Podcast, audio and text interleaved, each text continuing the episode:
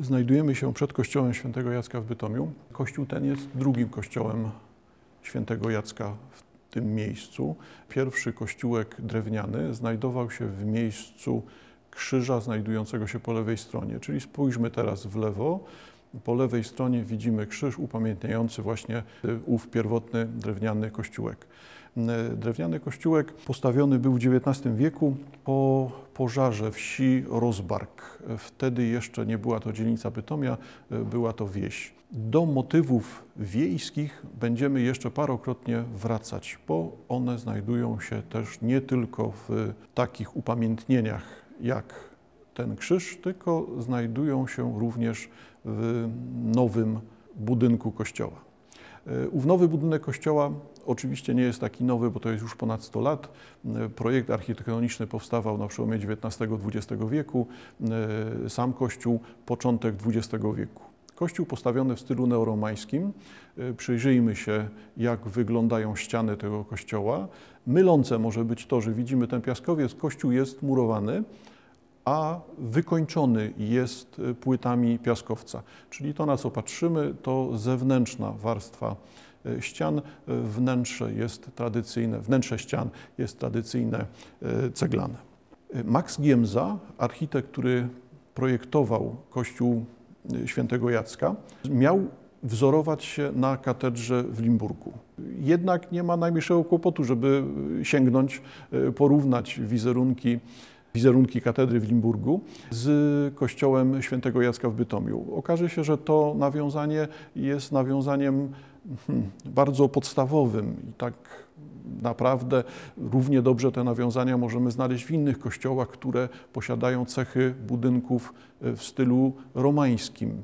Może nawet nie tyle katedra w katedra w Limburgu kościół XII-wieczny, który zawiera w sobie cechy romańskie, ale zawiera już w sobie cechy wczesnogotyckie i to już jest jakby odejściem, złamaniem tych cech stylu romańskiego, które widzimy w kościele świętego Jacka.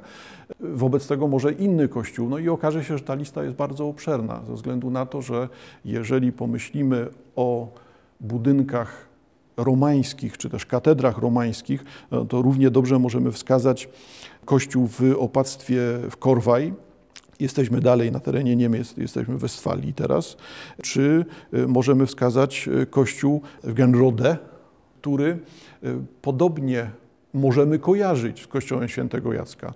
Wobec tego Genrode, Korwaj czy Limburg i okaże się, że to są bardzo uznaniowe skojarzenia. Ze względu na to, że Kościół Świętego Jacka zawiera w sobie tą klasykę budynku funkcjonującego jako kościół kościele katolickim, czyli mamy nawiązanie do rzymskiej bazyliki w postaci trójnawowego układu kościoła. Chodzi o to, że wnętrze zbudowane jest z trzech hal, hali głównej, wyższej od bocznych hal, a chrześcijanie podejmując ów rzymski pomysł na budowlę użyteczności publicznej, wprowadzili transept. Transept wprowadzony po to, aby Kościół wyobrażony sobie z góry, Kościół, który ma być znakiem łączącym osoby wierzące z Bogiem. Wobec tego ten wymiar właśnie punktu widzenia, patrzenia z ziemi na niebo i patrzenia z nieba na ziemię będzie tutaj wielokrotnie powracał. Wobec tego Kościół widziany z góry ma mieć kształt krzyża. I tutaj nawa główna i transept dają nam kształt krzyża. I już trzymając się tego podstawowego nawet skojarzenia, że Kościół świętego Jacka zbudowany na planie krzyża ma być wskazaniem na Chrystusa, ma być zwróceniem uwagi człowieka wierzącego, obserwatora, kogoś, kto podziwia zabytki architektoniczne, zwróceniem uwagi właśnie na sprawy religii Boga, no to już widzimy, że tego typu kody, znaczenia, poukrywane znaczenia będą w tym kościele bardzo częste. Skoro ten kościół jest zbudowany w stylu neoromańskim, to w takim razie pomyślmy, jak układają się te główne znaczenia, główne cechy stylu romańskiego. Stoimy przed głównym wejściem do kościoła. Poświęćmy mu chwilę czasu. zwraca uwagę wielkość tej budowli, podkreślona czy uwypuklona e, poprzez te dwie równe wieże utrzymane w tym samym kształcie, w tym samym stylu, wieże 57-metrowe, to już robi wrażenie na osobie oglądającej. Tylko nie poprzestawajmy na samych wrażeniach. To nie chodzi o to, żeby mieć wrażenie czy przeżywać emocje. Chodzi właśnie o to, aby zrozumieć, na czym polega zespół poukrywanych tutaj znaczeń. E, architekt budujący ten kościół sięgnął do całej tradycji architektonicznej, podjął wątki romańskie, wpisane w styl średniowieczny romański, ale te wątki też przepracował. I zobaczymy wiele razy nawiązania do tego miejsca, w którym właśnie jesteśmy, czyli nawiązania do specyfiki owej wsi Rozbark, która pierwotnie otaczała Kościół. Kościół świętego Jacka oczywiście, nie tylko ten, ale też ten starszy. Czyli, proszę Państwa, stoimy przed fasadą. Zwróćmy uwagę na podstawowe znaczenia, które ten kościół, ten budynek e, niesie z sobą. Widzimy kościół wykonany w całości z kamienia. Jednak największą część tego kościoła, która rzuca nam się w oczy, będziemy kojarzyli nie z lekkością, otwartością, tylko właśnie z wagą, ciężarem, odpornością, wytrwałością wreszcie. I tutaj już proszę zauważyć, jesteśmy w kręgu tych odczytań, tych znaków, które dotyczą chrześcijaństwa, wynikają z chrześcijaństwa, wynikają również z istoty chrześcijaństwa, e, jaką jest Biblia, szczególnie Ewangelie, i one łącznie wpływają na odbiorcę. Odbiorca musi orientować się w tym systemie znaków, który ma przed sobą. Czym wobec tego jest ten system znaków w kulturze w stylu romańskim? Tutaj w tym, tej wersji przekształconej neoromańskiej. E, zwrócę uwagę tylko na główne rzeczy, gdy będziemy w trakcie obchodzenia Kościoła, e, bo myślę, że trzeba samemu badać, samemu poszukiwać, samemu sprawdzać swoją wiedzę, e, sprawdzać, czy rzeczywistość jest dla nas zrozumiała, czy widzimy, że to nie są pojedyncze znaki, tylko to jest cały przemyślany kompleks znaków, który ma stanowić dla osoby oglądającej Kościół, dla osoby, dla której ten Kościół jest znakiem, sygnałem, system znaków, który będzie dla niej czytelny, który sprawi, że człowiek oglądający Kościół będzie rozumiał czym jest ten projekt, w jaki sposób te znaczenia są przewidziane, wpisane.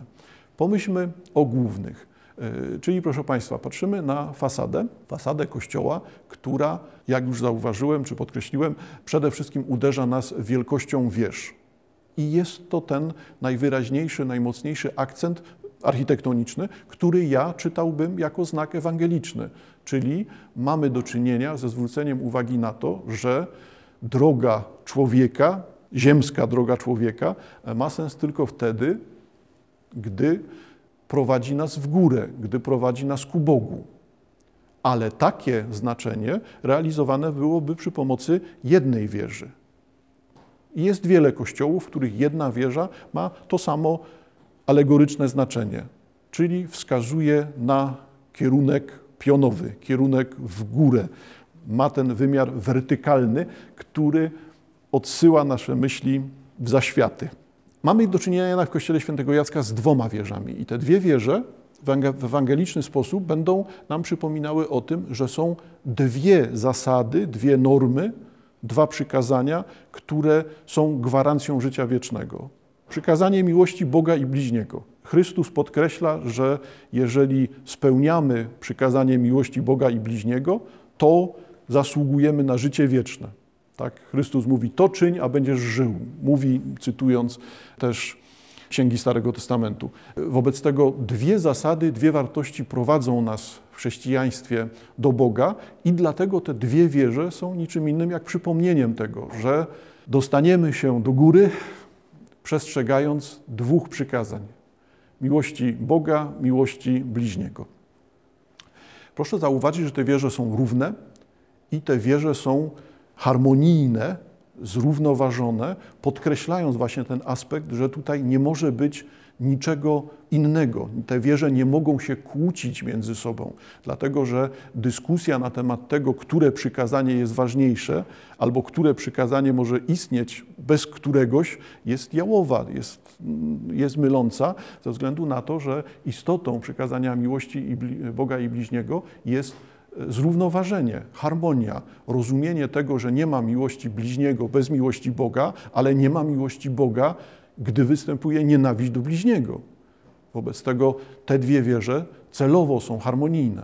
Zmiana polegająca na wprowadzeniu e, zegara do wieży północnej e, to jest raczej dodatek, owszem, mający też swoje znaczenia, jak zawsze, przypominające o tym, że czas ucieka, wieczność czeka, tak, powielając też te maksymy łacińskie, ale konstrukcyjnie, proszę popatrzeć, tam są te same elementy, czyli pod zegarem wieża północna posiada taki sam układ, taki sam układ potrójnych okien, jak wieża e, sąsiednia. Spójrzmy na tą fasadę ponownie. Fasada główna kościoła, gdy patrzymy już i na wieżę, i na część nad wejściem głównym, e, stanowi jeden blok. Jeden blok, w którym zwracają uwagę zostawiam teraz drobne elementy, trzy główne części, trzy główne płaszczyzny.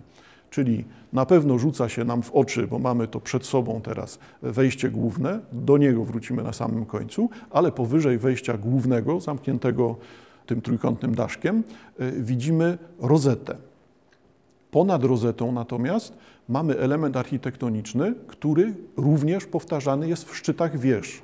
Czyli mamy charakterystyczny układ zdobień oparty na szeregu drobnych detali architektonicznych otaczających tą trójkątną przestrzeń. Widzimy też potrójne okna, trzy okna ślepe, też nawiązujące kształtem do rozety i to triforium, ten, ten potrójne, centralne, potrójny centralny zespół okienek. Popatrzcie Państwo znowu na to jako na poszukiwanie znaczeń. Czyli sięgnijmy od góry. Mamy trójkąt.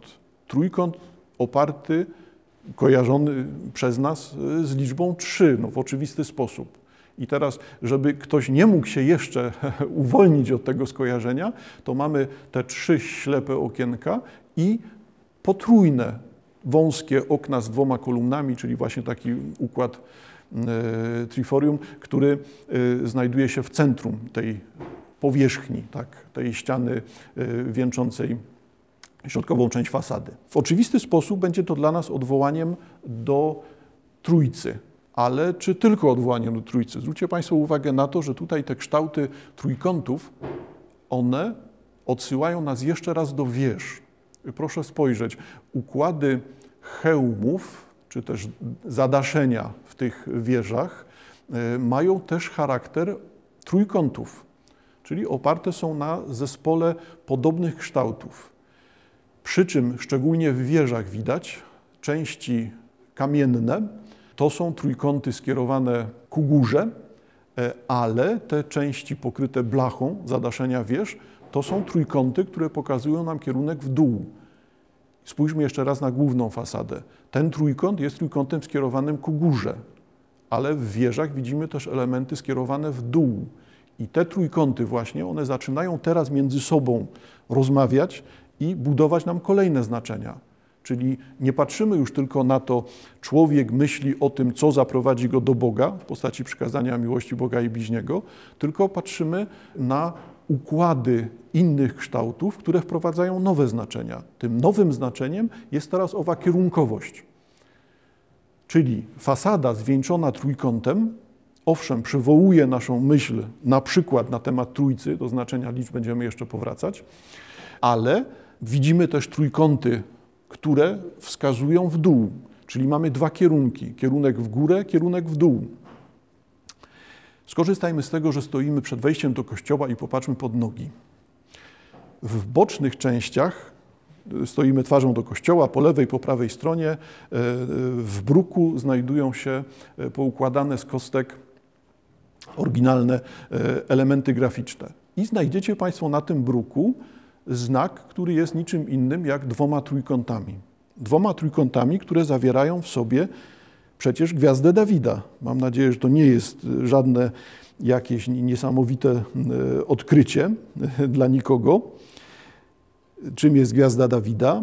Oczywiście, że jest przywołaniem jeszcze raz owych e, naszych braci starszych w wierze, jeszcze raz przypomnieniem, że możemy mówić o chrześcijaństwie, ale chrześcijaństwo wyrasta z judaizmu nie można żadnej kreski w prawie zmienić, jak utrzymuje sam Chrystus. Wobec tego y, chrześcijanin wobec y, judaizmu powinien mieć tą postawę szacunku, czyli pewna wspólnota znaków.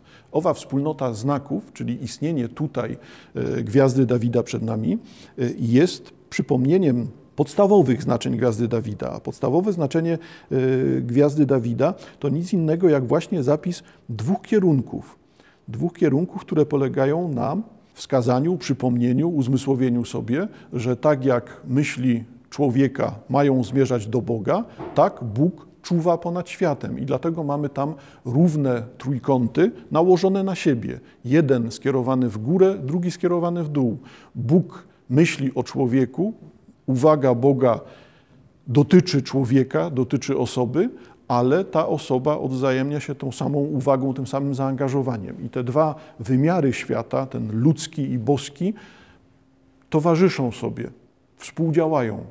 Znowu pojawia się ta idea zupełnie podstawowa w judaizmie czy w chrześcijaństwie dotycząca tego, że nie można tego rozdzielić.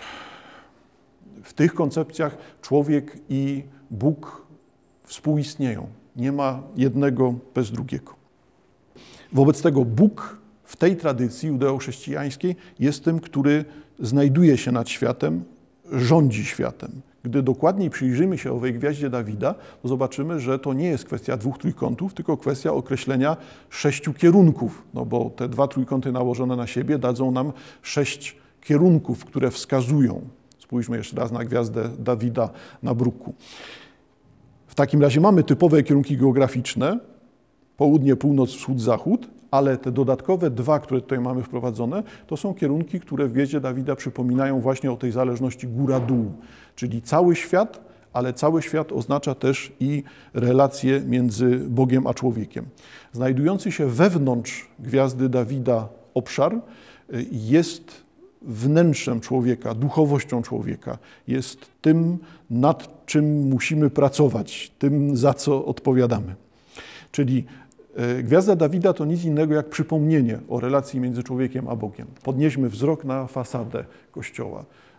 E, fasada poprzez właśnie ten szereg trójkątów, szereg współdziałających, współpracujących trójkątów, ona już nasuwa tą samą myśl. Tą samą myśl właśnie dotyczącą znaczeń takich, jakie zawarte są w Gwieździe Dawida, ale żeby jednak to ułatwić, stąd i wprowadzenie tej Gwiazdy Dawida w bruk, aby to było jasne. Nie rozmawiamy teraz o e, spiskowych teoriach. Nie chodzi o to, żeby teraz myśleć o dziwnych tematach, e, które mogą się nam pojawiać. E, rozmawiamy o systemie znaków, który powinien być jasny i czytelny dla każdego wierzącego, dla każdego człowieka, który zna Stary i Nowy Testament. Patrzymy na fasadę. Zwróćcie Państwo uwagę na to, główna główny element rzucający się w oczy w fasadzie e, kościoła to rozeta. Oczywiście, że ma ona swoją funkcję, tak? doświetlenie nawy głównej. Zrozumiałe. Tylko dlaczego ma ten charakter trudny architektonicznie, czyli zbudowanie tutaj elementów kamiennych, które znajdują się wewnątrz tej rozety, skonstruowanie przez budowniczych otworu okiennego, który ma charakter koła, to jest rozwiązanie trudne, więc to rozwiązanie musi mieć więcej niż tylko e, motywacja praktyczna, że chodzi o doświetlenie. Stąd mamy do czynienia też z prowadzonym znakiem. Zwróćcie Państwo uwagę na prowadzoną tutaj ornamentykę wokół e, tej rozety. To jest znowu ornamentyka oparta na trójkątach. Ornamentyka, która dotyczy wielu wskazywania na wiele kierunków. Wobec tego wracamy o tej samej myśli łączenia świata, istnienia świata, otaczającej nas rzeczywistości, rzeczywistości, która powinna wskazywać. No i wracamy znowu do całej fasady. Tak ta fasada wskazuje na Boga, tak samo i ta rozeta przypomina o wartościach. Y, zauważcie Państwo, że w rozecie możemy odnaleźć podobne układy czy podobne znaczenia, jak te, które występowały w jeździe Dawida, e, aczkolwiek w samej tej rozecie wolałbym widzieć e, bardzo czystą definicję, czyli to jest rozeta, rozeta od roza.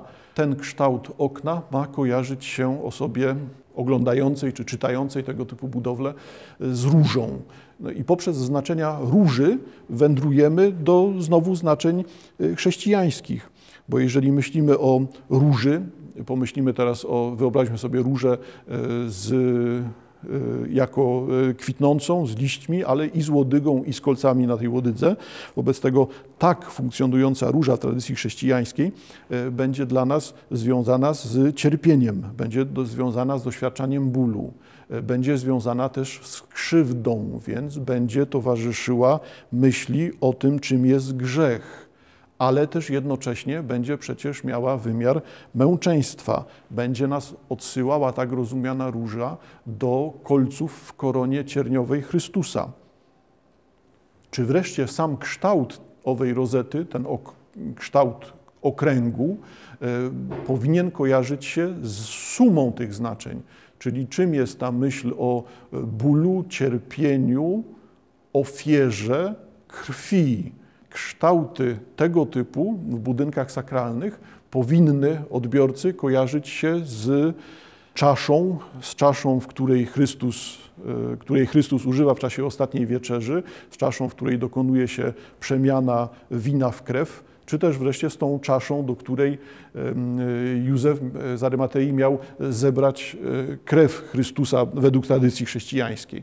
Czyli ten kielich ostatniej wieczerzy, czy też czara, która, w której ostatecznie znajdowała się krew Chrystusa po ukrzyżowaniu, jest tutaj przywoływana, przypominana e, właśnie poprzez sam kształt rozety. Znaczenie róży, znaczenie okręgu, nakładają się na siebie, budując nam kolejne znaczenia. E, czy te znaczenia są typowe dla stylu romańskiego? Czy tutaj zostało to podjęte w taki właśnie czysty sposób? Czy kościół, na który patrzymy, kościół neoromański, nie jest jednak kościołem bardziej skomplikowanym? Wobec tego waham się, czy e, konsekwentnie mówić o alegoryczności znaczeń, bo w sztuce romańskiej przestrzegalibyśmy tego, że to jest alegoryczne znaczenie, jedno widać, jedno rozumiem. Tutaj moim zdaniem architekt tego kościoła Max Giemza podejmuje jednak grę, grę z odbiorcą. Wprowadza znaczenia, które są znaczeniami innymi, znaczeniami, w których widzimy już modyfikację tradycji architektury romańskiej. Czyli ten styl, który został tutaj użyty, to jest przekształcenie stylu romańskiego, to jest styl neoromański, ale zlokalizowany, ale umiejscowiony w kontekście wiejskim, ale wpisany w dzielnicę Rozbark. Dzisiaj myślę dzielnica, tak, ale pamiętam właśnie o tych korzeniach wiejskich. Wobec tego elementy europejskie, elementy katedry w Limburgu, elementy e, z katedry w Genrode, e, czy elementy z katedry w Korwaj, one tutaj będą podejmowane, będą obecne, bo mówimy o tysiącletniej tradycji, ale jednocześnie będą już uwspółcześniane, modyfikowane i to uwspółcześnienie jest tutaj najciekawszą rzeczą. Zobaczmy dalej. Jeżeli bylibyśmy wewnątrz kościoła, to jest temat na odrębną wyprawę, to widzielibyśmy, że witraż wypełniający wspomnianą teraz, wspominaną teraz rozetę, dotyczy Ducha Świętego. I zauważcie Państwo, że to jest dalszy ciąg tych samych zbieżności. Skoro trójkąt ma nam się kojarzyć z trójcą, to w takim razie rozeta wpuszczająca światło jest niczym innym jak obecnością Ducha Świętego, czyli jeszcze raz jesteśmy w kręgu trójcy to w takim razie zobaczmy jeszcze raz ciężar tej fasady, jej wielkość, jej obronność, ta taka niezłomność, wytrwałość, fundamentalność jest niczym innym jak odwoływaniem się do osoby Boga Ojca. Rozeta jest uwypukleniem, przywołaniem, przypomnieniem Ducha Świętego. No, wobec tego nie jesteśmy już teraz zaskoczeni, jeżeli opuścimy wzrok i popatrzymy sobie na wejście główne do kościoła, bardzo drobiazgowo wykonany portal. Portal, czyli ta kunsztowna obudowa drzwi w postaci tutaj sześciu półkolumien zdobiących nam e, boki drzwi, płaskorzeźba nad drzwiami i te elementy będące znowu przetwarzaniem okręgów. Nie powtarzam teraz tych uwag o okręgach, jeszcze na to będzie miejsce i czas. E, zwracam uwagę natomiast na to, co znajduje się w centrum. Rzecz jasna, myślę, że nie trzeba tego tłumaczyć, ego sum ostium, ja jestem drzwiami, to jest nic innego jak przywołanie słów, słów Chrystusa. Widzimy przed sobą płaskorzeźbę, płaskorzeźbę Chrystusa, Chrystusa, po którego lewej i prawej stronie znajdują się postacie aniołów. Patrzymy teraz właśnie na te dwie grupy aniołów, które mają bezpośrednią styczność z Bogiem, stąd ta podwójność. Anioły podtrzymują mandale mandala to jest ten owalny kształt, który znajduje się za sylwetką Chrystusa. Znowu mamy do czynienia z owalami. Tym razem ten owal nie będzie już w tym ujęciu wynikającym nam z kształtu róży, tylko, bo zresztą widzicie Państwo, że jest to owal, a nie koło. Ten owal najczęściej wyjaśniany jest jako pierwotna zasada wszechświata, jako, jako miejsce, z którego rodzi się cały wszechświat. Może tak Państwo wolicie, pierwotne ziarno, fundament wszechświata, początek. I teraz, żeby nie być gołosłownym, proszę spojrzeć, Chrystus trzyma otwartą księgę, otwartą księgę, w której mamy dwie litery alfabetu greckiego, alfa i omega, czyli ten odpowiednik rzymskiego od A do Z. I to jest znowu przypomnieniem tego samego. Jestem początkiem i końcem. Wobec tego ta mandala jako kształt narodzin, jako kształt po, początku pojawienia się czegoś, jest jednocześnie końcem, dlatego że Chrystus jest tutaj rozumiany jako początek, boskość Chrystusa jest niczym innym jak tym początkiem wszechświata, ale Chrystus tutaj w postaci sędziego w postaci władającej światem z uniesioną prawą dłonią i trzymającą księgę lewą jest przypomnieniem tego. Ja jestem początkiem i końcem. Ja jestem tym, który rozpoczyna, tym, który kończy. I jednocześnie widzimy ten podpis: e, Ja jestem bramą. Sentencja łacińska, która znajduje się powyżej, czyli mamy na łuku wypisaną sentencja łacińska, brzmiąca w języku polskim: Kto wejdzie przeze mnie, będzie zbawiony. Mamy uwypuklenie tych znaczeń, o których już mówiliśmy, i tu mamy do czynienia rzeczywiście z tym czytaniem alegorycznym, zgodnym z tradycją w sztuce romańskiej, przyjętym odczytywaniem alegorycznym, czyli wszystkie elementy Kościoła mają być powiązane z Y, religią, powiązane z wiarą, Bogiem, człowiekiem, mają wynikać, nawiązywać, podejmować treści biblijne. Zauważcie Państwo, że w tym układzie fasady, tej części fasady, na którą patrzymy, tego, tego zdobienia, y, zdobienia widocznego na portalu, też mamy poukrywane trójki, czyli mamy do czynienia tutaj z potrójnymi kolumnami i mamy do czynienia z trzema łukami. Spójrzcie Państwo, jak wiele tutaj elementów e, na fasadzie znowu podejmuje nam te trójki. Zostawię to już, ale proszę zwrócić uwagę na to, że właśnie w ślad tego, że jesteśmy na terenie dawnej wsi Rozbark, wprowadzone jest tutaj wiele elementów roślinnych czy zwierzęcych. Z wszystkich tych elementów roślinnych i zwierzęcych, bo tu mamy i nawiązania do liści akantu, i pojawianie się e, różnych zoomorficznych kształtów, bo to są takie raczej zwierzęta e, wymyślone, złożone z cech różnych zwierząt, czyli nawiązanie do świata rzeczywistego, do tradycji kultury, e, nawiązanie do świata wyobrażonego, to też jest komentarz to też jest opowieść o tym, czym jest świat zewnętrzny wobec Kościoła, albo czym jest świat doczesny. Doczesny z jego materialnością, z jego słabościami. E, wolałbym jednak zwrócić uwagę na dwie rzeczy, które chyba są pomijane. Czyli spójrzcie Państwo na boczne strony daszku wieńczącego portal. mamy wprowadzone postacie lwów. Warto zapamiętać, bo te postacie lwów będą się przejawiały również w innych miejscach Kościoła, będziemy do nich też sięgać. Y, ciekawym dla mnie elementem, też myślę łatwym do pominięcia, jest pojawiający się tutaj kształt granatu. Mam na myśli owoc.